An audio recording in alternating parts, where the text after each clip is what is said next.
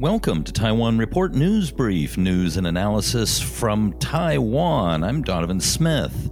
All right, up today in the program, controversial KMT legislator Wu Sihuai has come out swinging against the KMT. Big expansion plans for offshore wind are in the works. St. Lucia questions a Taiwanese donation. More support from U.S. Congress and finally, silliness and stupidity over the Senkakus. But up first, according to a spokesperson for KMT Kaohsiung mayoral candidate Jane Lee, Li Meizhen, they hope that former mayor Dan Han will join her on the stump. Han was ousted in a recall vote in June.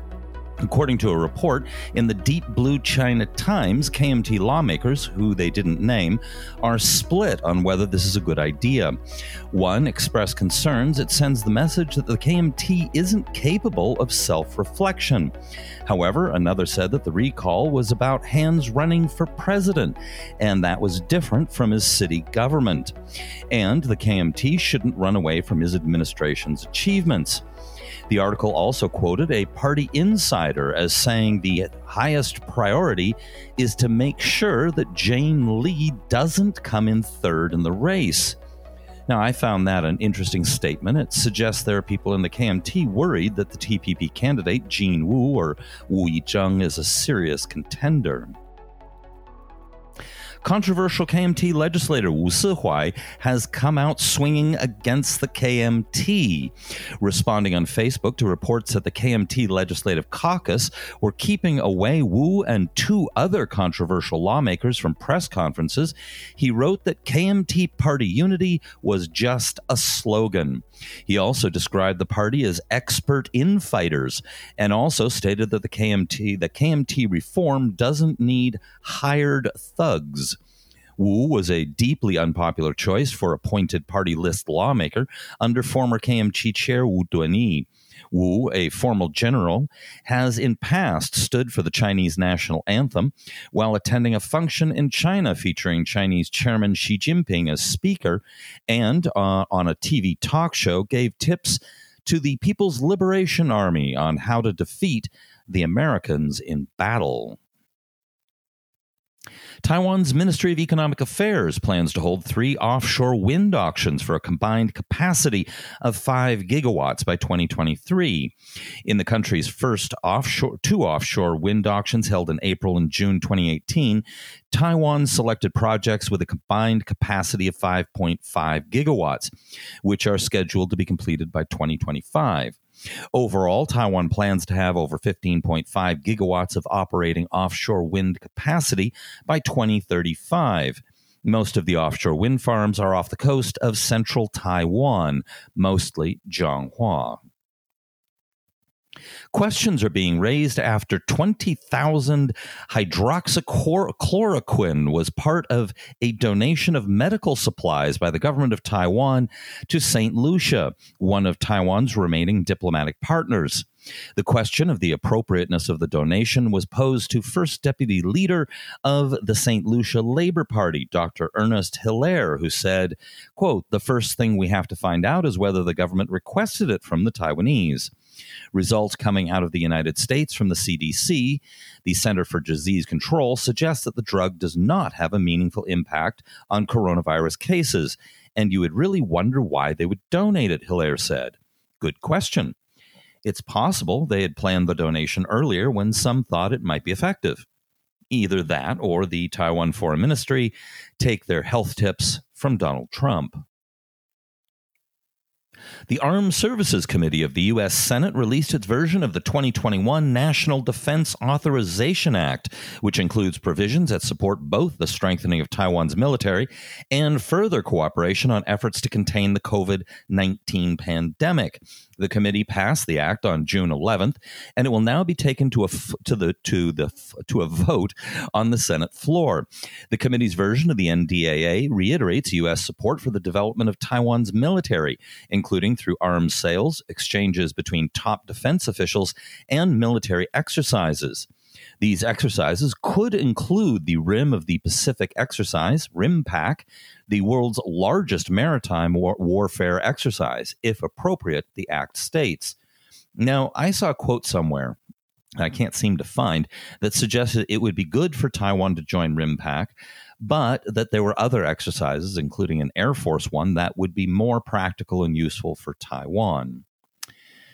It also, by the way, advises the, Def- the Department of Defense to conduct port calls in Taiwan with two U.S. naval hospital ships, the USNS Comfort and the USNS Mercy. This still needs to be passed in the U.S. House, reconciled, and sent to the president for signing. In previous bills, Congress has also encouraged the U.S. government to allow uniformed Taiwanese officers to visit the United States. In related news, according to a press release issued by U.S. Congressman, Congressman Ted Yoho, a bipartisan group of Congress members have announced the introduction of the Taiwan Friendship Act. Modeled on the successful Mansfield Fellowship Program between the United States and Japan, the legislation establishes a two year fellowship exchange program for federal government employees in all three branches of government to learn, live, and work in Taiwan. Upon successful conclusion of the program, fellows will return to federal government service better positioned to advance U.S. values and interests in the Indo Pacific region, with special emphasis in strengthening our strategic partnership with Taiwan. That sounds like a pretty good idea, actually. All right, I haven't been able to fit in much about the latest Diaoyutai Islands dispute in until now, but it's ongoing. The Diaoyutais, called Senkakus by Japan and the Diaoyu Islands by China, are a group of poxy little uninhabited islands in the East China Sea, located between the Ryukyus or Okinawa and Taiwan. They were previously unclaimed but seized by Japan in 1895 and were settled by Japanese from around 1900 to the 70s. At the end of World War II, they fell under the jurisdiction of the United States, which held them until the Okinawa Reversion Treaty handed them back to Japan in 1972. However, both the PRC and ROC claim the islands, citing fishing records going back centuries. The PRC regularly sends ships to the area, and many con- consider the Senkakus as a potential flashpoint for a Sino Japanese war, which would bring in the U.S. under their treaty with Japan. The islands themselves aren't worth much, but they are surrounded by fishing grounds, and studies have shown the area could contain significant oil deposits. In the early 70s, large protests broke out in Taiwan over the U.S. handing the islands to Japan. A then young Ma Ying-jeou wrote his Harvard thesis on the subject. No prizes for guessing what his conclusions were on who the islands belonged to. Over the years, there are nationalistic flare ups, and periodically groups will try and land on the islands to plant the flag. The Japanese Coast Guard then shoo them off. Sometimes there have even been cross straits groups now, the KMT has traditionally been noisy on this issue, perhaps because they're still sensitive at having lost all of China. It is an irritant in Taiwan Japan relations, though they have signed a treaty allowing Taiwanese fishing access to some of the area. The DPP generally acts as if they wish the whole thing would go away, preferring to keep good relations with Japan and not being terribly concerned with 15th century Chinese fishing records. In short, this is a potential flashpoint for war between China, Japan, and the US, and a flashpoint for much silliness and stupidity between Taiwan and Japan. Obviously, Taiwan doesn't have the military will or strength to back up claims to the islands. The latest flare up started with a stupid move in Japan. Japan's Ishigaki City Assembly announced a while back a plan to change the island's administrative zone and this Monday voted to change the administrative area's name from Tonoshiro to Tonoshiro Senkaku. This is stupid because any change in designation will inevitably set off an international incident. The mayor explained their motivation, saying that citizens of the Japanese city had pushed for a name change in order to fend off intruding Chinese vessels. He said the Japanese government had been planning the name change since June 2018 but did not fully pursue the idea until China's recent territorial incursions. Yes, you heard that correctly. Apparently, they reckoned changing the name would deter the People's Liberation Army Navy. If only that would work for Taiwan. In his letter to Taiwan authorities, the mayor also made a friendly gesture by placing images of the Japanese and Republic of China national flags at the end of his message. Yay, flag emojis to the rescue. The Chinese, of course, made some noise on this. Protests erupted and ships were sent to the area. But let's focus on Taiwan's silly responses. Of course, there were protests considering of geriatrics let out, let out of their nursing homes for some recreational activity.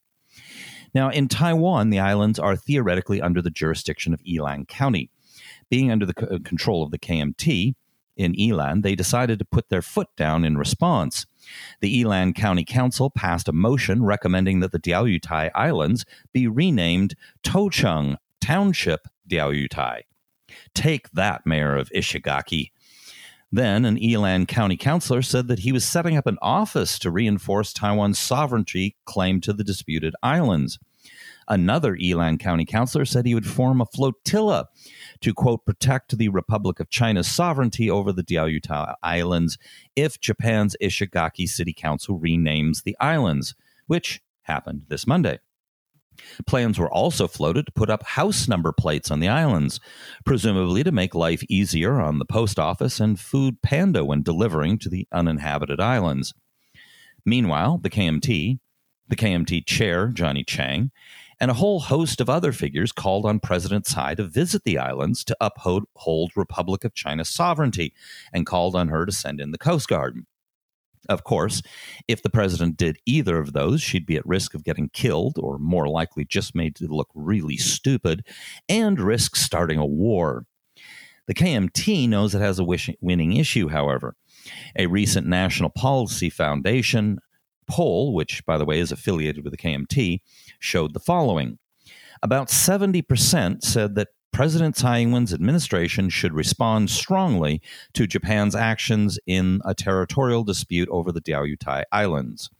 Nearly 50% of respondents said that the government's negligent attitude toward the Diaoyutai's issue showed that Tsai's claims that she would protect the nation's sovereignty are not being backed by action.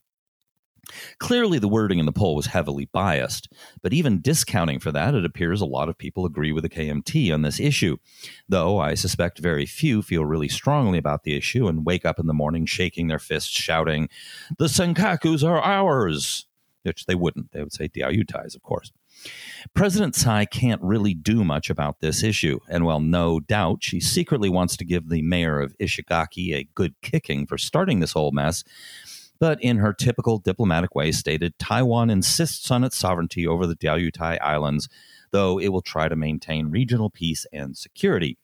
She also said Taiwan's stance on territorial disputes is setting aside differences and joint development. She was undermined, however, when Taiwan's representative to Japan, Frank Hsieh, Xie Changting, suggested they were Japanese territory. In a Facebook post, Xie said, Japan has been has had de facto control over the islands since the 1970s, despite the Ministry of Foreign Affairs' multiple assertions of Taiwan's sovereignty. He also argued that the then ruling KMT government did not file a protest with the Japanese government at the time. That forced the Ministry of Foreign Affairs, his boss, to reassert Taiwan's claims to the islands.